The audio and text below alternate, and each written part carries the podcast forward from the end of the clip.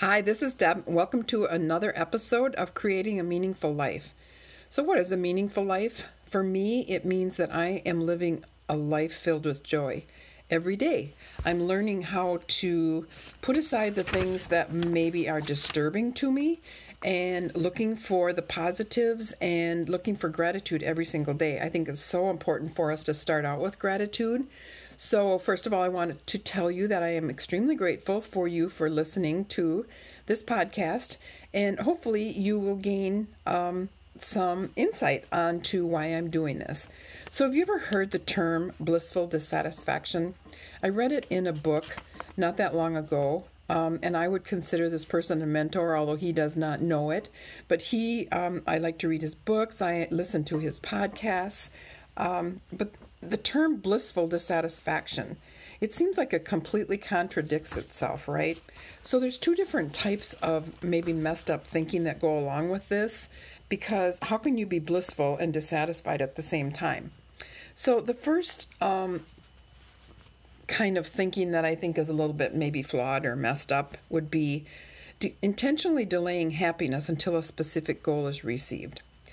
For example, um, I'll be happy when I have this house, I have this job, I have this car, I have this person. Um, just it delays a person's ability to be happy for a future destination and time. So the problem with the thinking is that you you still must bring you to that destination, right?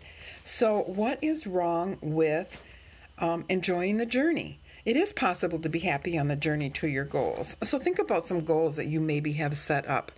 For me, um, I would love to hit a certain rank in my company that allows me to drive a luxury car. I have never been able to afford one, and it's something that's on my dream list. I have a specific car picked out. So, the other flawed thinking, or the other um, maybe irrational thinking, is if I let myself enjoy this, maybe I'll lose my drive. Um, and I think that that, you know, so it's like, okay, well, what if I achieve this? Maybe then I'll feel like, oh, I've already hit the best. How am I gonna? How am I going to do any better than this? You know, I mean, so like, what if I begin to settle for less than my goal? Or maybe I hit this goal and then I feel like, well, maybe that's good enough.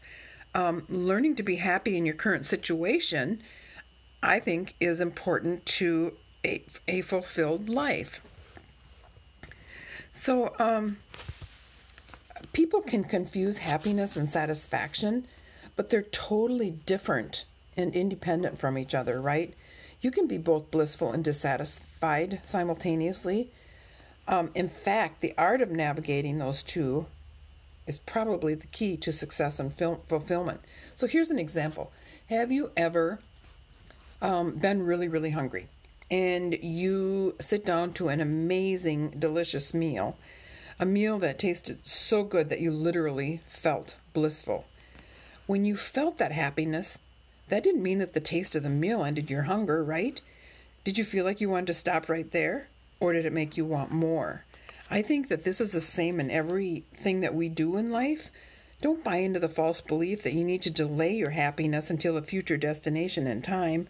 Don't believe that you will lose your hunger if you allow, allow that joy and that blissful feeling of eating that delicious meal. I think the key to a fulfilling life is being happy while still desiring the next level, right? And sustainable success is not it's not built overnight. Real success is the co- result of consistent and sustained effort. Both wins and losses can create the experience necessary to achieve success.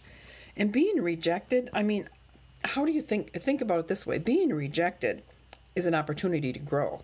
That's the way I always look at it. I mean, how can I do better next time? It doesn't feel good to be rejected. It doesn't feel, it doesn't make me happy but I really like to look at it like how do I how do I improve my responses next time? How could I have been better prepared? How could I have put a positive spin on something?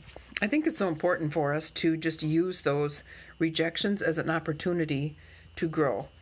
Um, people, I think people will also re- respect the experience that we provide to them by learning from those opportunities. Um, another one would be stop worrying. I think that worrying is, oh my gosh, it's just a wasted thought and emerg- and um, emotion, right? And energy. What does it do? It steals today's peace from you. It, it's you're worrying.